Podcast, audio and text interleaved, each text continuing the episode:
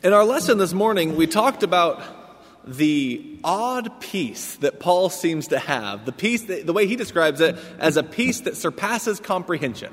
It's a peace that, if you were to look at his state when he writes the letter of Philippians, he talks about having this peace. He talks about being content. He talks over and over again about rejoicing and having joy. And yet, if you look at his life, the circumstances would not ordinarily be what we would consider the peaceful, contented, and uh, joyful life. It, it seems like it's a life of hardship and struggle and suffering and persecution, a life where his freedoms and his plans and hopes have been removed from him. It seems like if anyone has a life where they can be frustrated or angry, it's him. If anyone has a life where they can be uh, anxious about what their future holds, it's him. He doesn't even know if he's going to be executed in prison. And in Philippians chapter 1, he talks about uh, he thinks that he'll be released, but you get the impression he doesn't know for certain. And yet, through all of that, he seems to have peace, and that is a peace that surpasses comprehension.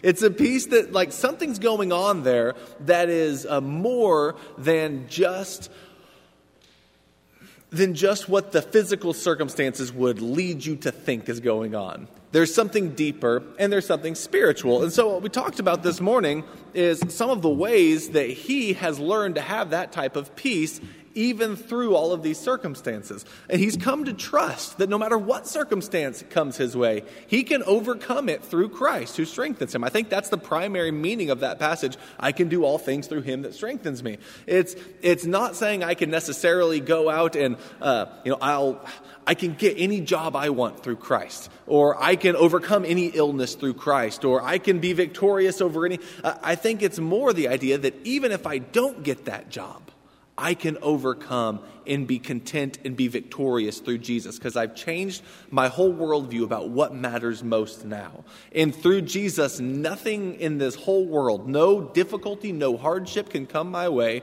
that can overcome and overpower uh, my mission and my faith. I can accomplish anything, I can overcome anything through Christ who strengthens me.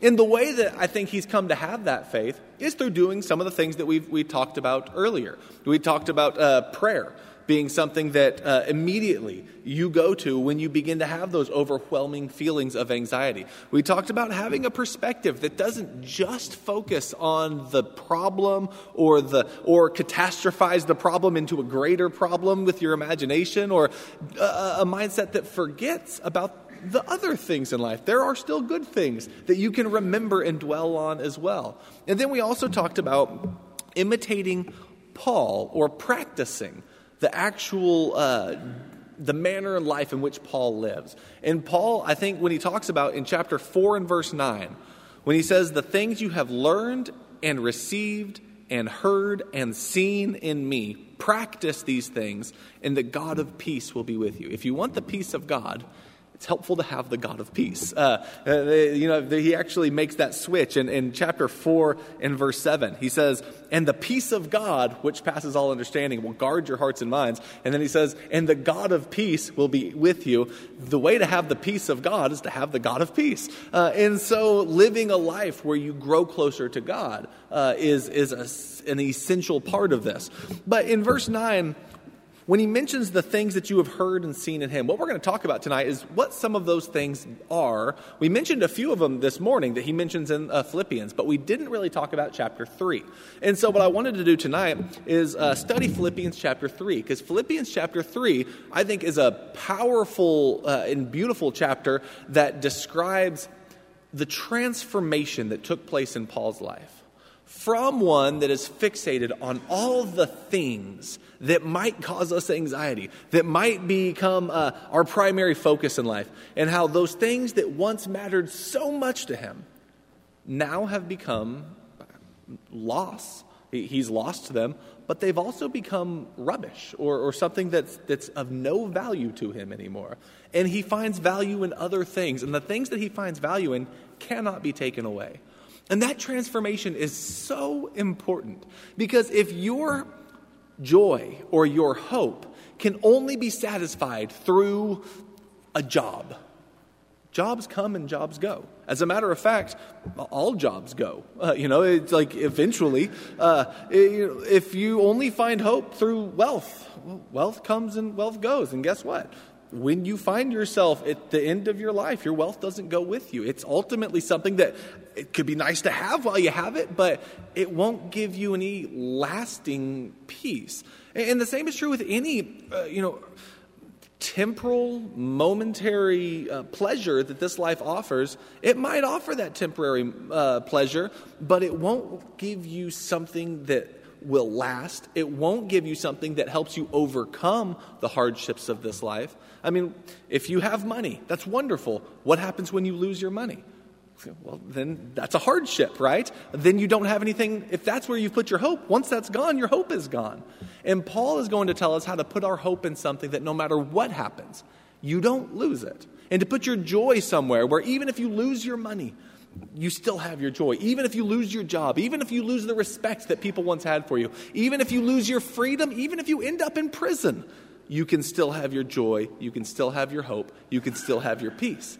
And the only way you do that is by learning how to shape and re, uh, reshape your mind to where you focus on the things that truly matter and that transcend this life. And I think that's what Philippians chapter 3 uh, is all about. In fact, uh, just compare the verses in chapter 4 and verse 9, the one we read a second ago, where he says, The things you have learned and received and heard and seen in me, practice these things. So he's saying, like, look at, at, the way that I've been living, and you guys practice that, and the mindset that I have, you'll be able to have. It will help you. But compare that with chapter 3 and verse 17, where he says, Brethren, join in following my example, and observe those who walk according to the pattern you have seen in us. He's saying basically the same thing. He's giving people a pattern to live by. He's giving people an example that you can look at it, you can see it, you can learn from it, you can hear it, and you can then embody it and practice it yourself. And if you do so, you'll be able to attain a peace that passes understanding or a peace that transcends the hardships of this life. So, we're going to go through Philippians chapter 3. So, if you have your Bibles, uh, make sure that you uh, turn there, and we're going to walk through this text together. Um, to start off Philippians chapter 3, Paul does talk about rejoicing um, and how he is, uh, you know, if you look at chapter 3 and verse 1, Finally, my brethren, rejoice in the Lord. Uh, to write the same thing is no trouble to me, and it's a safeguard to you. Uh, so, when he says to write the same thing, I think he's talking about the things that he's already written in this letter. Perhaps even that phrase, rejoice in the Lord. Because if you were just to look at that phrase, you can see it at the end of chapter 2, uh, or, or, at least the word rejoice. Uh, it's used in verse 28 where he says, Therefore, I sent him, talking about Epaphroditus, uh, all the more eagerly, so that when you see him, you may rejoice, and I uh, may be less concerned about you. Receive him then in the Lord with great joy, and hold men like him in high esteem. Uh, if you look at chapter 2 and verse 17 and 18, he says, uh, But even if I am being poured out as a drink offering upon the sacrifice and service of your faith, I rejoice and share my joy with you all. You too, I urge you, rejoice in the same way and share your joy with me. Um, chapter 2 and verse 2, he says, Make my joy complete by being of the same mind. Chapter 1 and verse 25, he says, Convinced of this, I know that I will remain and continue with you all for the progress and joy in the faith. If you look at uh, chapter 1, verse 18, he says, uh, What then?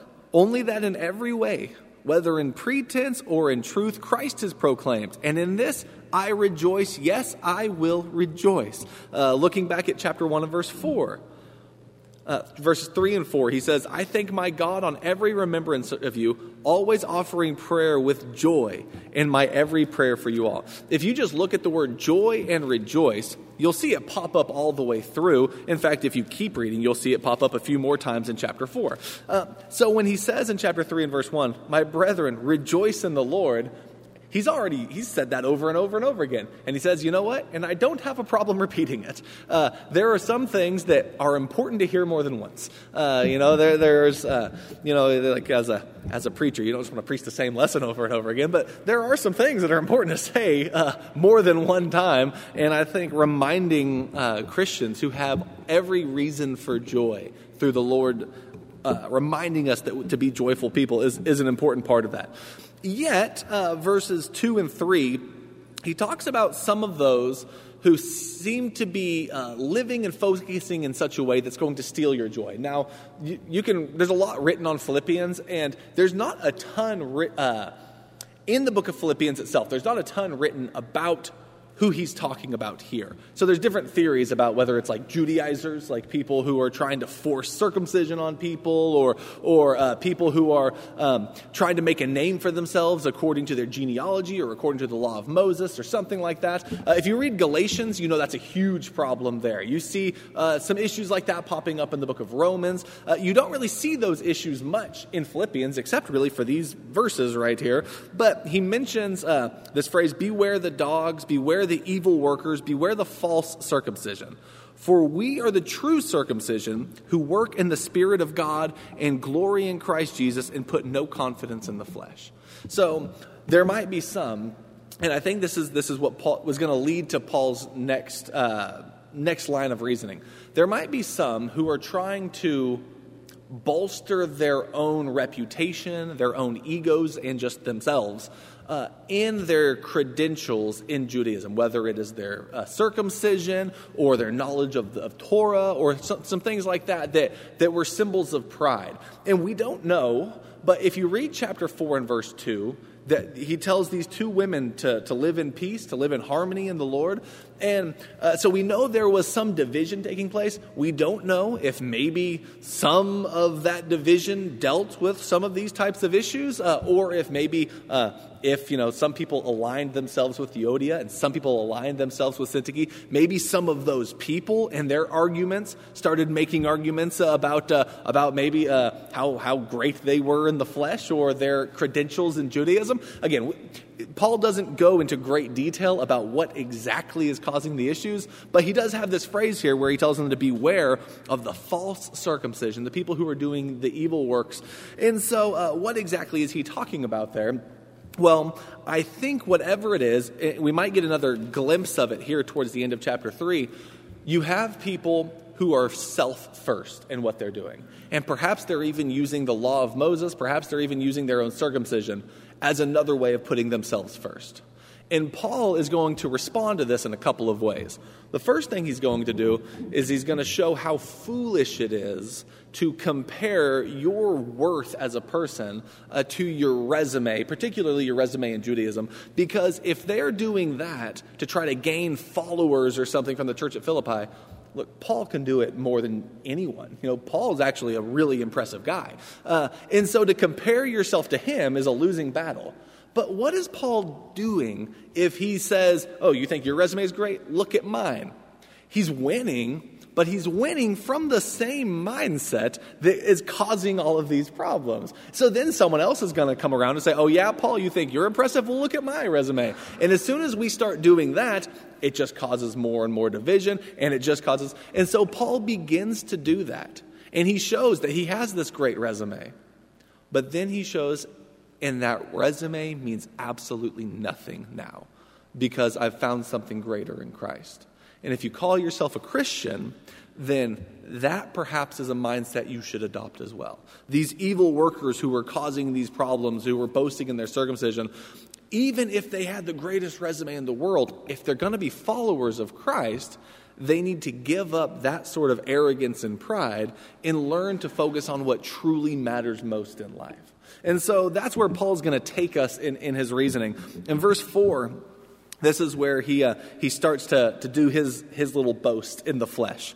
He says in verse 4 Although I myself might have confidence, even in the flesh, if anyone else has a mind to put confidence in the flesh, Look, I more so. I can have way more confidence in what I've accomplished in the flesh than you. Uh, verse 8, he starts giving some of the things. Uh, circumcised the eighth day. So not only was he circumcised, but he was circumcised according to the original teaching of the law of Moses, of the nation of Israel, uh, of the tribe of Benjamin, a Hebrew of Hebrews. So those are kind of establishing his genealogical credibility. But from a child, from the eighth day, he's been observant of, of the law.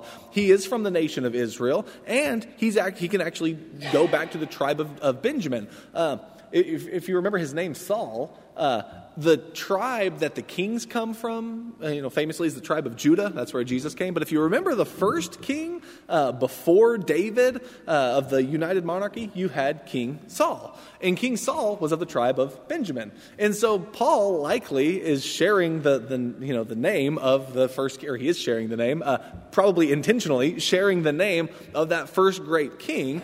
And so he can trace his genealogy back to the same uh, line as King Saul. His name come from King Saul. Uh, he is from the tribe of Benjamin. He has been observant of Torah since his earliest days. And then he goes on to say he's a Hebrew of Hebrews, meaning he's a Hebrew who came from Hebrews. Uh, you know, his parents were Hebrews and their parents before them, and he could trace all of that back. He then, in verse 5, as to the law, a Pharisee. So he actually earned titles, and he was a respected teacher uh, because of his understanding and interpretations of the law. He doesn't quite go into it here, but in other texts, he mentions, uh, you know, he studied under Gamaliel. He was someone who was trained, and he had a prestigious education. You, that would be like saying, you know, I, you know, looking at my resume, and I could tell you, you know, where I'm from a prominent city, I'm from a prominent family, I've graduated from Harvard, and like you go on down the line, you're like, okay, this is this is a person of privilege this is a person who uh, has, has, uh, had, has done well in life and he has a, a, you know, a clear path to success before him. He says in verse 6 uh, As to zeal, a persecutor of the church. Um, so, that right there, if you look at the word zeal, we often think of zeal as, as something like excitement, you know, like, uh, like you know, you're, you're, this, is, this is something that we're all passionate about. We were zealous for it. Um, but if you look at the way Paul uses the word zeal, if you look at how he uses it in a lot of other passages, um, and if you look at the tradition of zeal in ancient Israel, zeal is what leads to zealots. Uh, zealots are zealous. Um, in fact, uh, the, the, the whole tradition of, of being zealous in ancient Israel goes back to uh, the book of Numbers, Phineas, who ends up, uh, it, because of idolatry and some sinful acts, um, there is Israel has been idolatrous, and one Israelite goes and takes a Moabite woman and brings her into his tent, and he's having a relationship with her, which he's not supposed to be, and uh, no one's doing anything to stop this, and he ends up getting a spear and going into the tent and killing them both. Uh, so it's, it's kind of a gruesome story, but he becomes renowned for that story. And you see that the idea of being zealous for Israel often goes back to him. If you read uh, the books of Maccabees, uh, in the, the, those are books in between the Old and New Testament. They're in uh, Catholic Bibles, uh, and they've often been read by Christians. But uh, if you read the history of the, the Maccabean books, uh, you'll see that there is an uprising against the Greek overlords that leads to violence. And that violence against the Greek overlords uh, was led by Mattathias and then his sons. But what he says he's doing as he's leading that is he's acting in the tradition of Phineas. Like he goes back to them. And so being zealous was not just excited, it was, I'm willing to fight and to kill for my faith. I'm that excited about it. Uh, you know, I'm that passionate about it that it will actually lead to violence. And so when you look at uh, the, uh, the way zeal is used in, in Paul's writings, he'll often use the word zeal when he talks about himself being a persecutor of the church. Uh, he was more zealous than all of his contemporaries because he was uh, not only wanting to throw them in prison, he was wanting to kill Christians. What's interesting about that is Gamaliel uh, seems to have a mindset that was not uh, of the zealous tradition. Uh, and so in Acts chapter 5, Gamaliel, uh, they're having a, a, Jewish council trying to discuss what to do with some of these Christians, and they're meeting, and some of them are thinking we should harm them or kill them, you know, punish them. And what he suggests is if what they're doing comes from God, then let's we don't want to find ourselves like fighting against God. And if what they're doing is not from God, then it's not going to last. And so let's wait and see, and let's not act out in violence against them. So, what's interesting about that is you have some traditions within Judaism that are willing to fight for their faith. That's the tradition of zeal in ancient Judaism. You have some that are not wanting to fight for the faith. Paul's teacher, Gamaliel, was saying, don't fight for it. Paul seems to have a very different attitude towards it than he does. He thinks, no, we ought to. We ought to have them beaten or stoned or thrown in prison.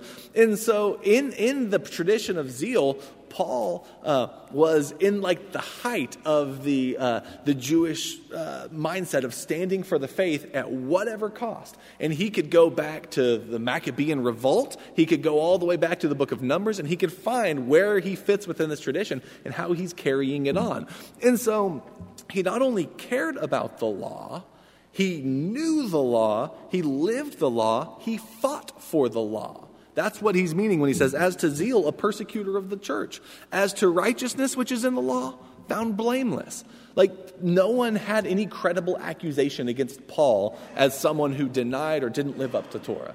Paul was someone whose reputation, uh, uh, reputation was impeccable in the eyes of the people who knew him and saw him. So he knew it, he lived it, he fought for it. That's a pretty impressive resume if you're trying to find your worth in your adherence to the law. So Paul says all of that. But then, verse 7 But whatever things were gain to me, those things I have counted as loss for the sake of Christ.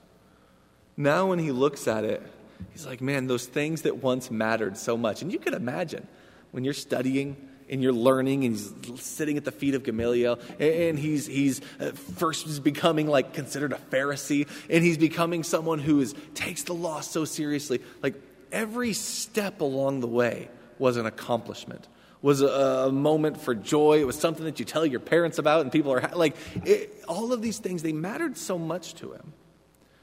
And yet, now looking back, because of his experience of Jesus, he considers all of that loss. He considers it lost time, lost energy, lost effort. He could have been doing something that actually mattered with his life.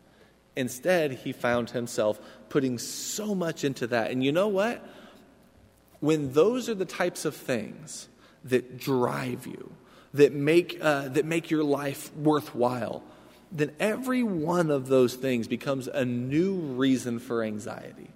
I mean, think about if you are if you if your education is the most important thing in the world to you then you, you can tell what matters most by what make what, by what fills you with the most worry and anxiety and so if it's your education then that's just another reason for anxiety and worry if it's your job that's another reason for anxiety and worry why do we worry so much about our families because we love our families. It's like the things that you love the most are so often the things that fill you with the most anxiety and worry and stress. And so, the more things that you have that are so important to you, the more you're filling your life with a reason for anxiety and worry and stress. And what Paul, I think, has done is ultimately simplified his life to the few things that really matter most. Uh, you know, the few things that, that true value can be found in, no matter what else is happening. And it's not his accomplishments. It's not the things that make people look up to him and applaud and think, wow, you're such a great guy. Uh, it's Jesus and the hope that he has through Jesus. That's ultimately what matters more than anything else now. And, and I, I can't help but think for every one of us, if we, not that we care less, but if we grew to where fewer things were required to give us peace and happiness, that would be beneficial for everyone. And if you can get to where salvation alone is all you need for peace and joy and happiness in this life, then you would have more than enough. Uh, I love the way that Psalm 73 uh, concludes. You have this psalmist who's he's looking at the world around him and he's looking at all the success that people have and he's like that person's not even a he's a wicked person. And yet he has more than me he has more money than me he has better food than me. And here i am i've tried to keep my heart pure and i have nothing. And it's causing him so much frustration. He says he almost turned against god. He's like he almost he says have i kept my heart pure in vain? Like is it all worthless but then he goes to the temple of God. He spends time considering uh, God, considering the people of God, and he ends up having this change of mindset where he says that the nearness of God is now my good. Like, that's the good that matters to me. And if I have the Lord, I have more than enough. And that type of attitude, where the fewer things you need to have everything you need, the better. And I think that's what Paul is going to be describing here because he lost those. He considered those things loss in verse 7. And in verse 8, he says, More than that, I count all things to be loss in view of the surpassing value of knowing Christ Jesus my Lord. It's like not only do I consider the, the things that I once cared about so much to be loss, I consider everything outside of Jesus to be loss. Now, that's, don't get me wrong, and I don't think, you know, don't get Paul wrong. You, it, you got to have a job, you know? And You got to, like, it's, I, I, there, it's okay to have things you enjoy. Uh, you know, it's okay to, to work hard and try to accomplish things. But every, every time you do that, you at least open up the door to the possibility that that thing can become an idol in your life. That thing can be something that deprives you of the peace that God intends for you to have, or it can get in the way of your walk with God. And that's where it immediately becomes a problem.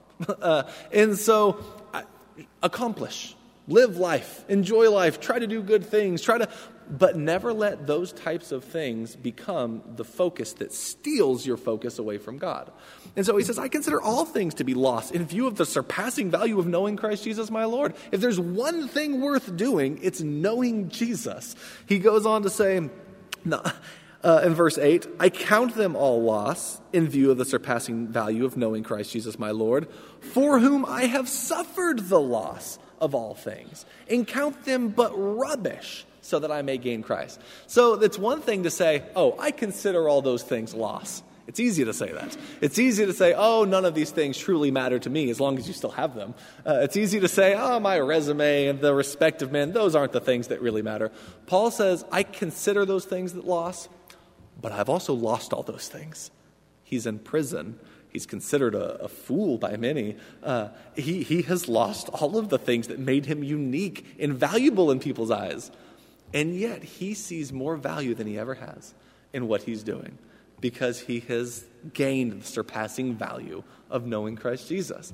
And so he considers them lost, he has lost them, and he considers to them to be just garbage. He uses the word rubbish there. Uh, he considers them to be something that is um, grotesque, you know, something that, that he, he doesn't want anything to do with now because he's found something that, by comparison, is so much greater. As you go on in verse uh, 9, he'll go on to describe in more detail what all is a part of this surpassing value of knowing Christ. You'll know him in a couple of ways. Uh, verse 8, he says, of knowing Christ, but then verse 9 says, and that I may be found in him, not having a righteousness of my own derived from the law. That's what he tried to do. That's what those first couple verses were about. It says, but that which is through faith in Christ the righteousness which comes from God on the basis of faith. So, what he desires now is to know Christ and to have God's gift of righteousness given to him through his allegiance and faithfulness to Jesus. Verse 10 describes what it means to know him that I may know him and the power of his resurrection. So, remember, Jesus was raised from the dead. If you really know Christ, then you will come to know the power of his resurrection. That's a pretty glorious thing. Uh, he says, uh, and the fellowship of his sufferings. Now, that one's remarkable because, like, everyone's going to like the idea of the power of the resurrection and knowing that. But he also says, and to share or to fellowship in his sufferings. Um, Paul is suffering right now, but rather than considering that to be the worst thing in the world, he considers that to be a unique fellowship with Jesus who suffered before him. Jesus suffered. Jesus suffered immeasurably. Jesus suffered on the cross. And when we suffer, we're not just doing it, uh, you know, and Jesus happened to do it. We're doing it with Jesus, in fellowship with Him. We're knowing Him through suffering. And so Paul wants to know God through the resurrection, or know Christ through the resurrection. He wants to know Christ through suffering. And then he goes on in verse 10, he says, being conformed to his death in order that I may attain the resurrection of the dead. So even if I die like Jesus, that's okay because I'll know him and I will attain the resurrection from the dead. And so, what is he, what has become his ultimate hope in life? It's not his resume that he once had. It's not all the things that so many people consider to be of so much value. What matters to him, he can have it even while in prison. Because what matters to him is knowing Christ, knowing his sufferings, and knowing the resurrection, attaining the resurrection. And those are things that nobody can take away from you. In fact, if they try to make you suffer for them, you're getting one of the things. Uh, if they kill you for it, you will attain uh, the resurrection. And so it's like that can't be taken away from you. And if that's where you find your peace, you're in a good spot because that can't be stolen from you. It transcends all of the things that this life uh, uses to steal your peace. And so, Paul, having written all that, he recognizes in verse 12 that he's not there yet. There's still a journey to get there. He says in verse 12, Not that I have already obtained it uh, or am already made perfect, but I press on so that I may lay hold of that for which also I was laid hold of by Christ. And so he says, You know, I, am not there yet. I still have journeys. I still have struggles. I still have all these things in the way, but I'm going to press on towards that central goal, the one thing that now matters above and beyond anything else, because I want to lay hold of that for which Christ laid hold of me. Why did Christ lay hold of you? Why did Christ change your life? Why did Christ invite you into his kingdom? Why did Christ wash away your sins? It's to live in fellowship with Him forever and to enjoy Him eternally. And that's what Christ wanted with you. And so you press on to enjoy that with Christ. And so that's what matters to Paul. And that's what he's going to press on towards the goal. So in verse 13, again, brethren, I do not regard myself of having laid hold of it yet. But one thing I do, forgetting what lies behind. That's his resume. That's the stuff he talked about. The things that once mattered to him so much. I forget about that and I reach forward to what lies ahead, which is his resurrection with Christ and his life with Christ and more knowledge of Christ and service to Christ. It's like the things that once mattered, I move from and I strive towards the one thing that matters the most. Verse 14 I press on toward the goal for the prize of the upward call of God in Christ Jesus. The goal and the prize and the upward call of God are found in Christ. That's what I want. So, verse 15, let us, he's going to invite everyone into this now. Let us, therefore, as many as are perfect or, or complete or mature, have this attitude, which, by the way, that word attitude right there, uh, some of your Bibles might have a different word than mine in verse 15. Mine says, have this attitude, and if anything there is a different attitude, God will reveal that uh, to you also. That word attitude is a key word in Philippians. It's the same word that's used in uh, chapter 2 in verse 5 that says, Have this attitude or this mind in you, which was also in Christ Jesus. It's a mindset of selflessness, of not putting yourself first, but of putting Christ and others first. And he says, As many of us have this attitude, let's press on. Uh, in verse 16, he says, However, let us keep living by the same standard to which we have attained. Uh, brethren, join in following my example. Like the example he just gave us of having lost so much, yet still having peace and still having a goal and still having passion for Christ. Join in following my example and observe those who walk according to the pattern you have in us. For many walk, of whom I have often told you, and now tell you even weeping, that they are enemies of the cross of Christ. This is the mindset of the person who uh, they're still more concerned with themselves with how they look, with their own accomplishments, with what they can reach and, and attain, of what can make them better than others. Like that person, he says, even weeping, I tell you, they are enemies of the cross of Christ. And one thing that's so interesting about that expression, enemies of the cross of Christ, is he doesn't say they're enemies of Christ. Uh, I, you know, I, I don't know exactly who he's talking about here, but I, I wonder if these might be some of those Christians that he was mentioning earlier, uh, people who, who they might claim to love Jesus, uh, but they're still focused on themselves first. He doesn't say they're enemies of Christ or enemies of the church, they're enemies of the cross. In Paul's earlier description of the cross in chapter 2 is of Jesus who had equality with God, losing everything, becoming a slave, becoming a man dying shamefully on a cross, is the earlier time he uses that word. Uh, and doing that for others. The cross is the ultimate example of selflessness, of, of loss, he says, I consider all things for but loss. I have lost all things. So did Jesus. You know, Jesus, all of those things, he, he gave up to suffer and die on the cross. That's what they're an enemy of.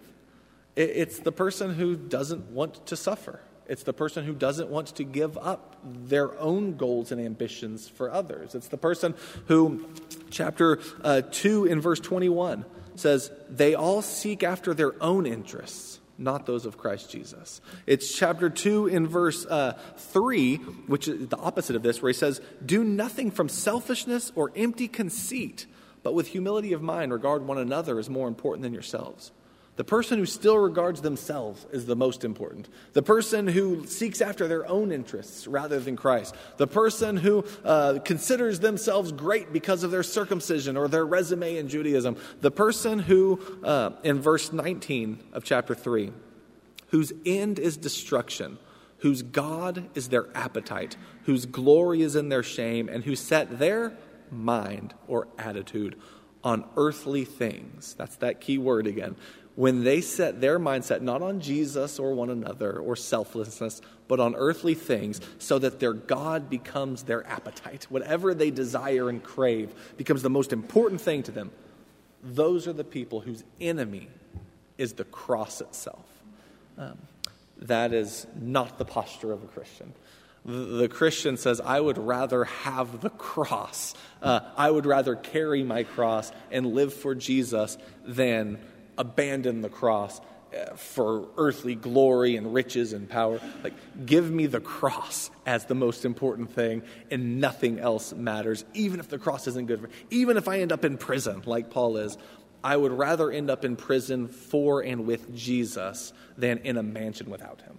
Uh, that's the mindset that Paul is, is, has developed and is trying to get us to uh, develop as well. And he ends verses 20 and 21 with another reminder of that glorious resurrection that he's made reference to earlier, and talks about how we need to live not with this earth as our primary focus, because, verse uh, 20, for our citizenship is in heaven, from which we eagerly wait for our Savior, the Lord Jesus Christ now, the idea of having a citizenship that's in heaven is, is an interesting one.